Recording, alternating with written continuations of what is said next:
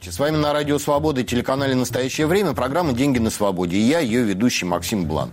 Во всем мире бурное восстановление экономики и сопровождающий его разгон инфляции остаются главными экономическими темами. Россия не исключение. Продолжают расти цены на продукты питания и сырье. Это благотворно сказывается на доходах российских экспортеров.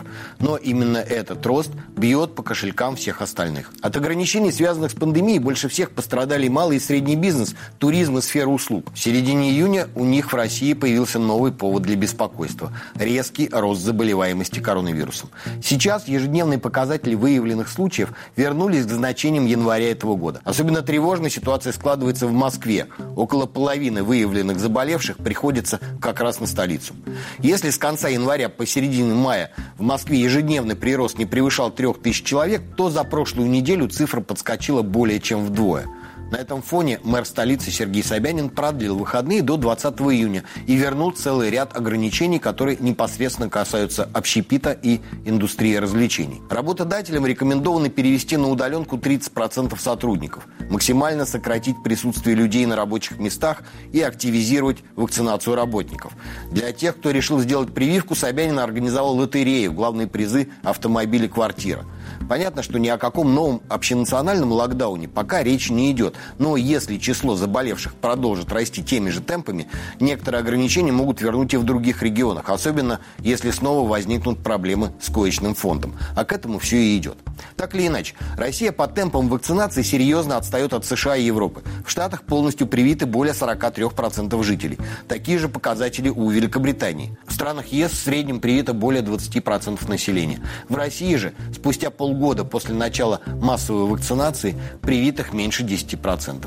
И это может стать серьезным препятствием для восстановления несырьевых секторов отечественной экономики. Остаются актуальными и серьезные политические риски, причем они связаны не только с международными санкциями, но и с закручиванием гаек внутри страны.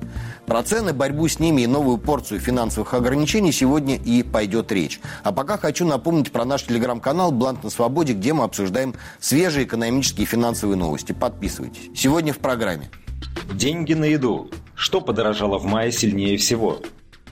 Курс доллара. Куда падает валюта? Деньги в долг. Как повышение ставок скажется на стоимости кредитов? Иностранные деньги. Кого коснется усиление контроля над переводами из-за границы?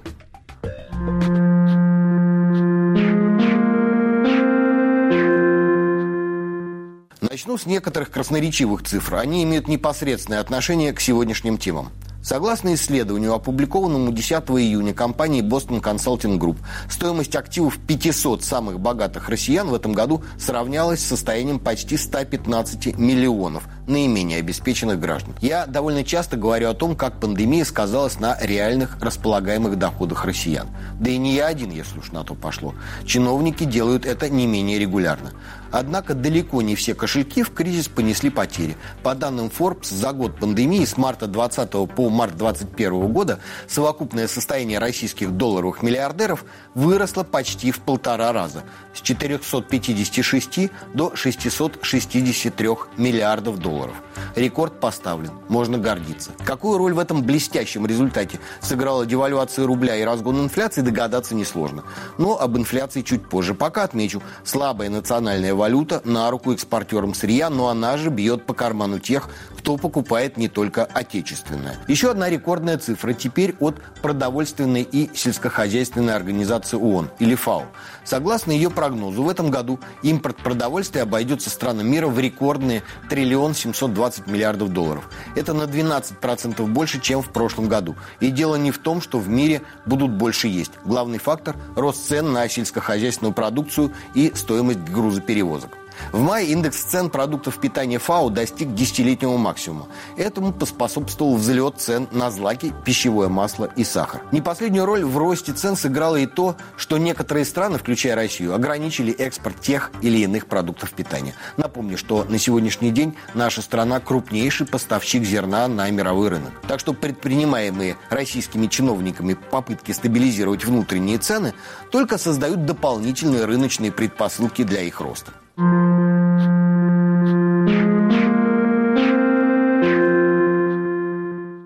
Прошлой неделе Росстат опубликовал данные по потребительской инфляции за май – Впервые за последние пять лет рост цен превысил 6% год к году. В начале июня легче не стало. По оценке Центрального банка на 7 июня годовая инфляция выросла до 6,15%. С тем, что подорожало сильнее всего, мне поможет разобраться Анна Хламова. Анна, добрый день. Расскажите, пожалуйста, за что россияне стали больше платить в магазинах? Максим, здравствуйте. Больше всего инфляция сказалась на повышении цен на продукты. Прежде всего, значительно подорожали овощи. Репчатый лук на 11,3%, картофель на 15,4%, морковь на 18,8%, капуста на 25,2%, антилидером стала свекла. Ее цена выросла на 35,3%. А вот помидоры, огурцы, чеснок и свежие грибы, наоборот, подешевели. Это можно объяснить сезонностью и, как следствие, увеличенным предложением этих продуктов на рынке.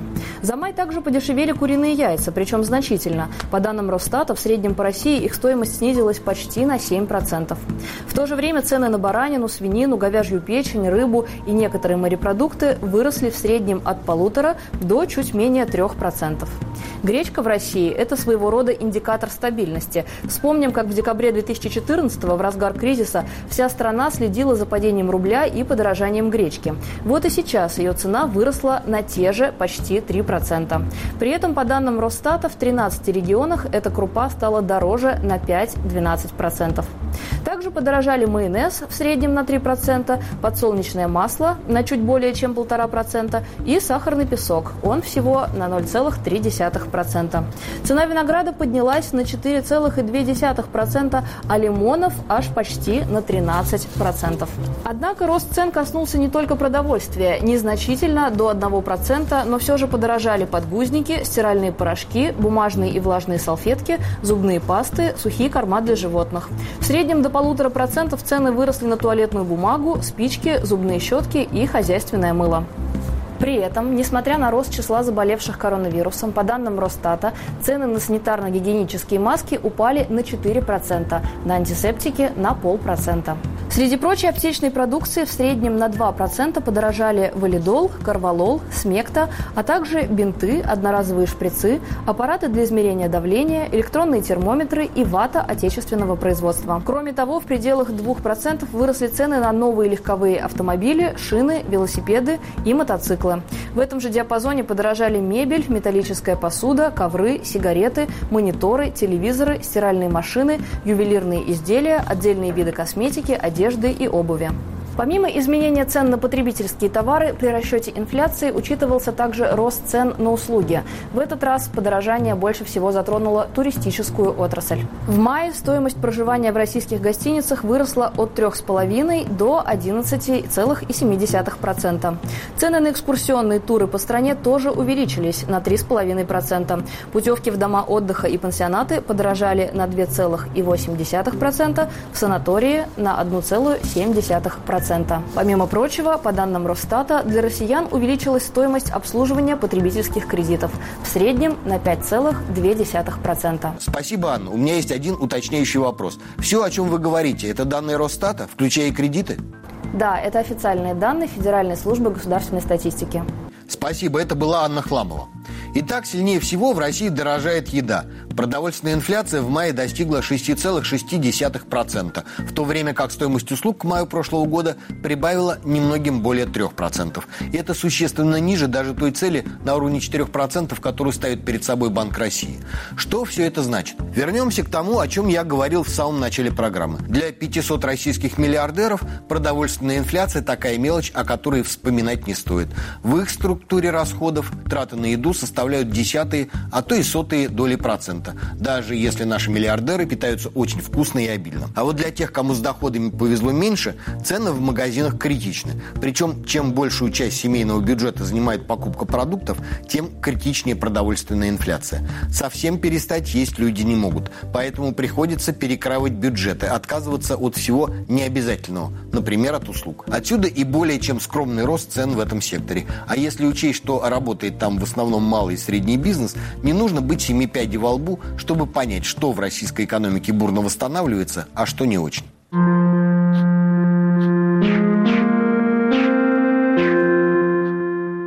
Главным следствием публикации майских данных по инфляции стало резкое укрепление рубля. Если в начале прошлой недели доллар стоил больше 73 рублей, а евро больше 90, то к закрытию торгов в пятницу американская валюта стоила дешевле 72 рублей, а европейская в районе 87.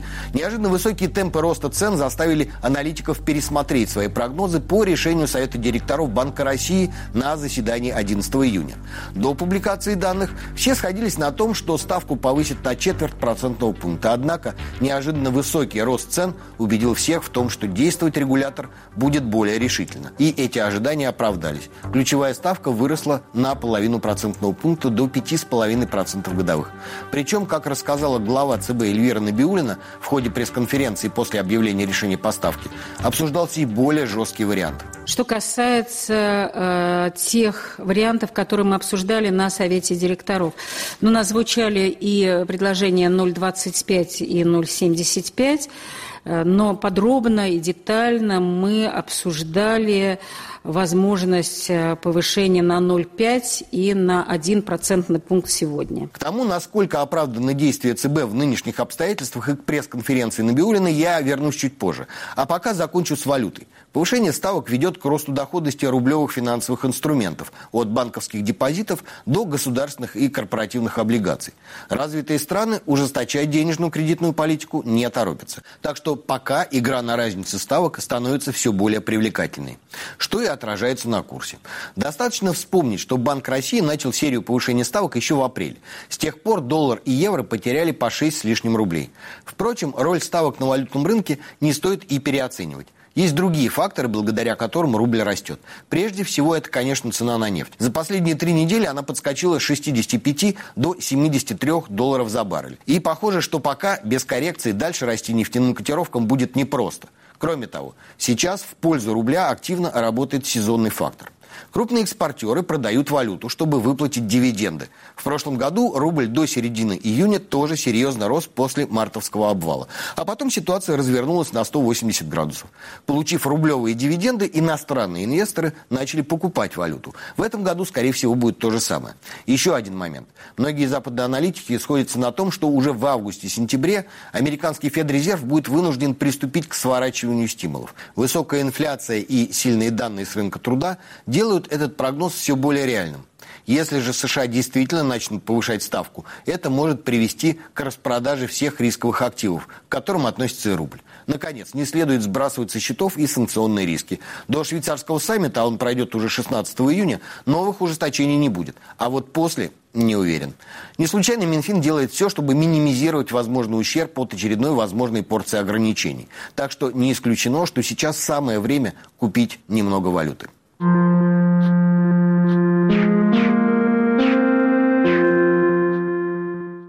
Вернусь к инфляции и повышению ставок. На пресс-конференции глава Банка России Эльвира Набиулина надела брошь с каким-то хвостатым хищником, то ли гепардом, то ли барсом.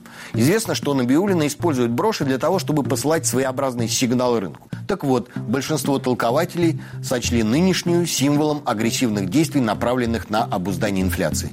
И Набиулина продемонстрировала решимость уже в самом начале своего выступления, заявив, что нынешнее повышение ставок не последнее.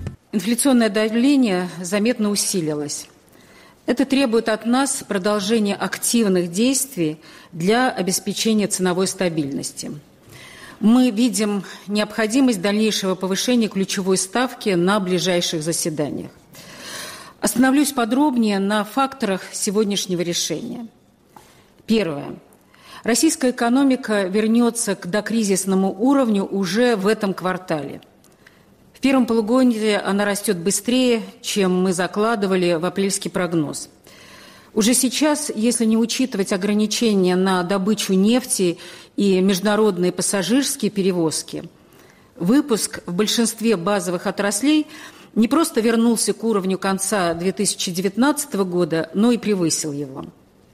Россия входит в группу стран, э, которые первыми достигнут до пандемического уровня выпуска – Текущая ситуация во многих отраслях экономики – это опережающий рост спроса по сравнению с возможностями расширения предложения. Компаниям требуется время, чтобы ввести в строй новые мощности, нанять и обучить персонал. На мой взгляд, логика тут довольно странная. В период восстановления компании просто задействуют существующие мощности. Никаких дополнительных затрат на это не требуется. Когда же речь идет о расширении производства, нужны инвестиции в новое оборудование, в найм и обучение персонала. Повышение ставок делает для бизнеса заемные средства более дорогими. И это, во-первых, негативно влияет на объем инвестиций, а во-вторых, увеличивает стоимость обслуживания предприятиями своих долгов. Что, в свою очередь, сказывается на себестоимости, а значит и ценах. Еще один момент из выступления главы ЦБ, который мне представляется как минимум спорным. Принципиальное отличие так называемой инфляции издержек от инфляции спроса состоит в том, как это влияет на физический объем потребления. В случае инфляции издержек, то есть шока со стороны предложения, цены растут, но потребители в ответ на это вынуждены сокращать покупки. Предприятия способны только отчасти переложить свои издержки в цены, так как спрос ограничен. Если же растут и цены, и объемы продаж, а именно такую картину мы сейчас видим в очень многих сегментах рынка, это значит, что расширение спроса с лихвой перекрывает вклад факторов предложения. И значит, мы имеем дело с инфляцией спроса. И, наконец, повышенные инфляционные ожидания действительно вносят существенный вклад в инфляцию. В ожидании роста цен потребители готовы покупать раньше, чем планировали. Таким образом, при незаякоренных ожиданиях – даже временные всплески цен могут приобрести более устойчивый характер. Чем опасно ускорение инфляции? Компаниям сложнее следовать бизнес-планам, прогнозировать финансовые потоки, страховаться от волатильности. Но сильнее всего инфляция бьет по наименее защищенным гражданам. Семьи с низкими доходами тратят всю большую часть средств на товары первой необходимости – Высокая инфляция усиливает неравенство, снижает э, социальную защищенность, ухудшает положение большинства семей. Поэтому наша главная задача – как можно быстрее нормализовать темпы прироста цен – сбив инфляционные ожидания и не позволяя раскручиваться инфляционной спирали. Разницу между двумя типами инфляции Эльвира Сахибзадовна объяснила довольно доступно. Вот только вывод мне кажется сомнительным. Поскольку, если верить Росстату, сильнее всего выросли цены на продукты питания. А это не очень эластичный рынок. Проще говоря, сильно больше или сильно меньше есть люди не станут, что бы ни происходило с ценами. Так что лично я постерегся бы объяснять рост цен на продукты резким ростом потребления. Не думаю, что за время пандемии россияне отрастили себе по второму желудку. Что касается цен на стройматериалы и мебель, о которых глава Банка России тоже упомянула, тут все корректно. Предложение не успевает за спросом. Вот только надо учитывать, что причиной этого бума стала государственная программа льготной ипотеки. Люди купили жилье и кинулись делать ремонт и обставлять дома и квартиры. Цены уже взлетели, а деньги у многих закончились до окончания ремонта. И лишать людей возможности взять относительно дешевый кредит в банке, на мой вкус, жестоко. Можно, конечно, жить со стенами из голого бетона и спать на надувном матрасе, но едва ли это можно назвать улучшением жилищных условий. Так что между сворачиванием льготной ипотеки, которая, к слову, продолжает работать, и резким ужесточением условий выдачи розничных кредитов, нужен был бы хоть какой-то временной лак. Ну, по крайней мере, в государстве, которое действительно думает об обо всех своих гражданах, а не о пяти сотнях особо заслуженных. Но нет. Вместо этого правительство, внимание, анонсирует новую ипотечную программу. 13 июня на сайте правительства сообщили, что премьер-министр Михаил Мишустин распорядился дополнительно направить на программу софинансирования ипотеки теперь уже для многодетных семей более 27 миллиардов рублей. А теперь о возможной эффективности повышения ставок. Не думаю, что эта мера может загнать инфляцию в отведенное ей целевым ориентиром 4%. По крайней мере, до тех пор, пока развитые страны не начнут ограничивать работу своих печатных станков. Да и в самом ЦБ быстрого результата не ждут. Поэтому наша главная задача – как можно быстрее нормализовать темпы прироста цен, сбив инфляционные ожидания и не позволяя раскручиваться инфляционной спирали. По нашим оценкам, по итогам этого года инфляция будет выше, чем мы прогнозировали в апреле, но ниже, чем ее текущий уровень. Из-за высокой базы первой половины этого года возвращение годовой инфляции к цели произойдет лишь во второй половине следующего года.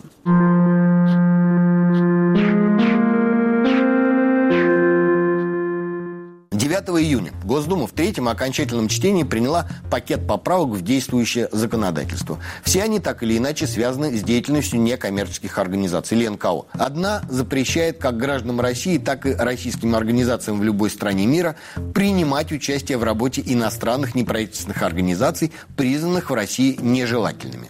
Другая – признавать нежелательными любые иностранные международные организации, если они участвовали в проведении операций с деньгами или имуществом организаций, которые уже признаны в России нежелательными. Наконец, поправка, которая имеет самое непосредственное отношение к деньгам россиян, в том числе и тех, кто даже и не помышлял о финансировании НКО. После ее вступления в силу банки будут обязаны докладывать в Росфинмониторинг обо всех поступлениях на счета юридических и физических лиц из некоторых стран, вне зависимости от суммы перевода. Раньше был порог в размере 600 тысяч рублей.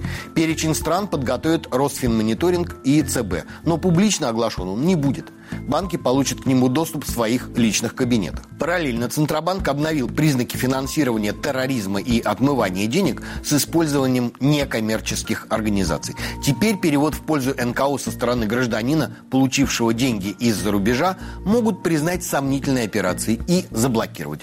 Про очередной гвоздь в гроб гражданского общества в России говорить не буду, и так все ясно. Любопытно, что крайнюю степень недовольства проявили российские банки – Скоропостижные поправки стали для них полной неожиданностью. Необходимость сообщать в Росфинмониторинг обо всех, без исключения переводах из ряда стран, существенно прибавит работы, потребует найма дополнительного персонала, увеличит расходы. Более того, подготовительные работы потребуют времени.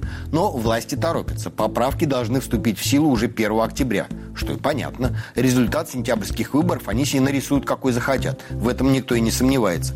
Вот только за этим могут последовать протесты и заранее позаботиться о том, чтобы нейтрализовать любую структуру, которая могла бы организовать и координировать массовые акции, власти, видимо, считают для себя необходимым. Но вопрос сейчас даже не в этом. Новые поправки усложняют жизнь огромному числу россиян, которые получают деньги из-за границы. Научные и исследовательские гранты, гонорары, оплату за удаленную работу на какого-нибудь крупного IT-разработчика, просто переводы от родственников, которые работают за границей. Для всех этих переводов возникает угроза со стороны государства. С задачей обойти недреманное око финразведки попытался справиться Артем Радыгин.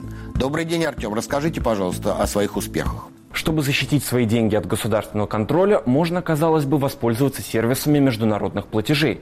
Такие сервисы, как PayPal, например, требуют, чтобы и у отправителя, и у получателя был аккаунт в сервисе. Также, чтобы перевести деньги, нужно указать свои паспортные данные и данные о прописке. И если что-то умолчать или указать неверно, или ошибиться, то PayPal деньги не переведет – также PayPal не будет скрывать данные о ваших средствах от российских властей. В России система денежных переводов PaySend не так известна, как тот же PayPal. Зато она не запрашивает так много личных данных. Чтобы воспользоваться услугами PaySend, нужно только подтвердить номер телефона. Перевод за границу обойдется примерно в полтора евро. И обязательно, чтобы получателю в России перевелось не меньше 100 рублей. Деньги поступят на счет за считанные минуты. Но сервис не скрывает страну, откуда поступил платеж. И банк получателя видит данные карты, с которой отправлялись деньги. Western Union со своей комиссией переводит деньги на карты российских банков. Сервис просит указать цель перевода. Это может быть зарплата, благотворительность, материальная помощь семье, подарок, инвестиции, плата за обучение, аренду или товары. Кроме этого, Western Union сообщит российскому банку и при необходимости российским властям всю информацию об отправителе. Так что если вы хотите перевести деньги, но не хотите сообщать зачем, то этот сервис вам не подойдет. Сервис Payer переводит ваши деньги в доллары, евро или криптовалюту и отправляет на карту получателя. Но чтобы провести операцию, нужно несколько раз подтвердить свой аккаунт, привязать электронную почту, подтвердить номер телефона, подтвердить аккаунт в Telegram и отправить фотографию паспорта с местом прописки. Если не подтверждать свой аккаунт, то система разрешит переводить не больше 200 долларов за раз с лимитом в 400 долларов в день. Но вывести из неподтвержденного аккаунта Payer можно только до 1000 долларов за все время. По новому закону из банковских переводов не будут отслеживаться только переводы для государственных структур, общеобразовательных организаций, жилищных или трудовых кооперативов и садовых товариществ. Максим, получается ли теперь, что для того, чтобы перевести деньги за границу без больших комиссий и пристальных проверок, нужно регистрировать себя как дачный кооператив? Спасибо, Артем. Не обязательно. Есть и другие возможности. Я тоже поставил небольшой эксперимент, в котором мне помог знакомый, живущий в Киеве. Там криптообменников едва ли не больше, чем обычных пунктов обмена валют. Предварительно я послал ему небольшую сумму денег на счет в украинском банке. Простым переводом с карты на карту. Он деньги обналичил и купил монеты с минимальной комиссией за перевод. Криптовалюта поступила сразу на мой кошелек на криптобирже. Продал я ее за рубли, которые и вывел на свою карту в российском банке. Комиссия за вывод составила 8%. Понятно, что этот способ имеет много недостатков, и комиссия, мягко говоря, грабительская. И авторизовать карту на криптобирже все же пришлось. Благо для подобного рода операций у меня есть специальная карточка, где никогда не хранится много денег.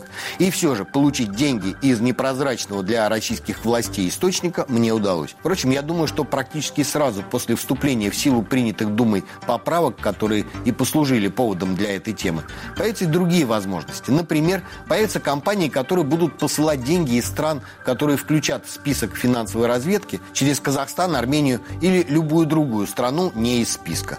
И, тем не менее, я бы не переоценивал возможности обойти систему контроля. По большому счету, государство интересует не столько отправители, сколько получатели денег в России. И если власти задались целью лишить кого-то средств к существованию или выключить из финансовой системы, они это сделают, даже без законных на то оснований. А закон можно придумать и потом. Как это происходит, мы видим в последние годы. В своих программах я неоднократно говорил, что российская оппозиция нуждается в собственной альтернативной финансовой системе на блокчейне. Сейчас она в ней нуждается как никогда остро. На этом время нашей программы подошло к концу. Я хотел бы еще раз напомнить про телеграм-канал «Бланк на свободе», где мы обсуждаем свежие экономические и финансовые новости. Подписывайтесь. С вами была программа «Деньги на свободе» и я, ее ведущий Максим Блант. До встречи через неделю.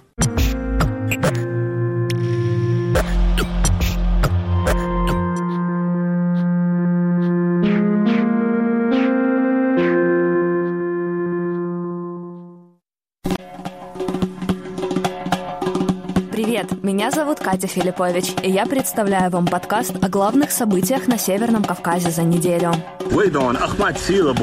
В подкасте «Кавказ Реалии» мы расскажем, чем живет и как меняется самый многонациональный регион России. Незаконные преследования, пытки и похищения, споры вокруг религии и истории. Я, будучи мусульманином, автоматически перекрестился. Слушайте нас каждую пятницу на всех аудиоплатформах.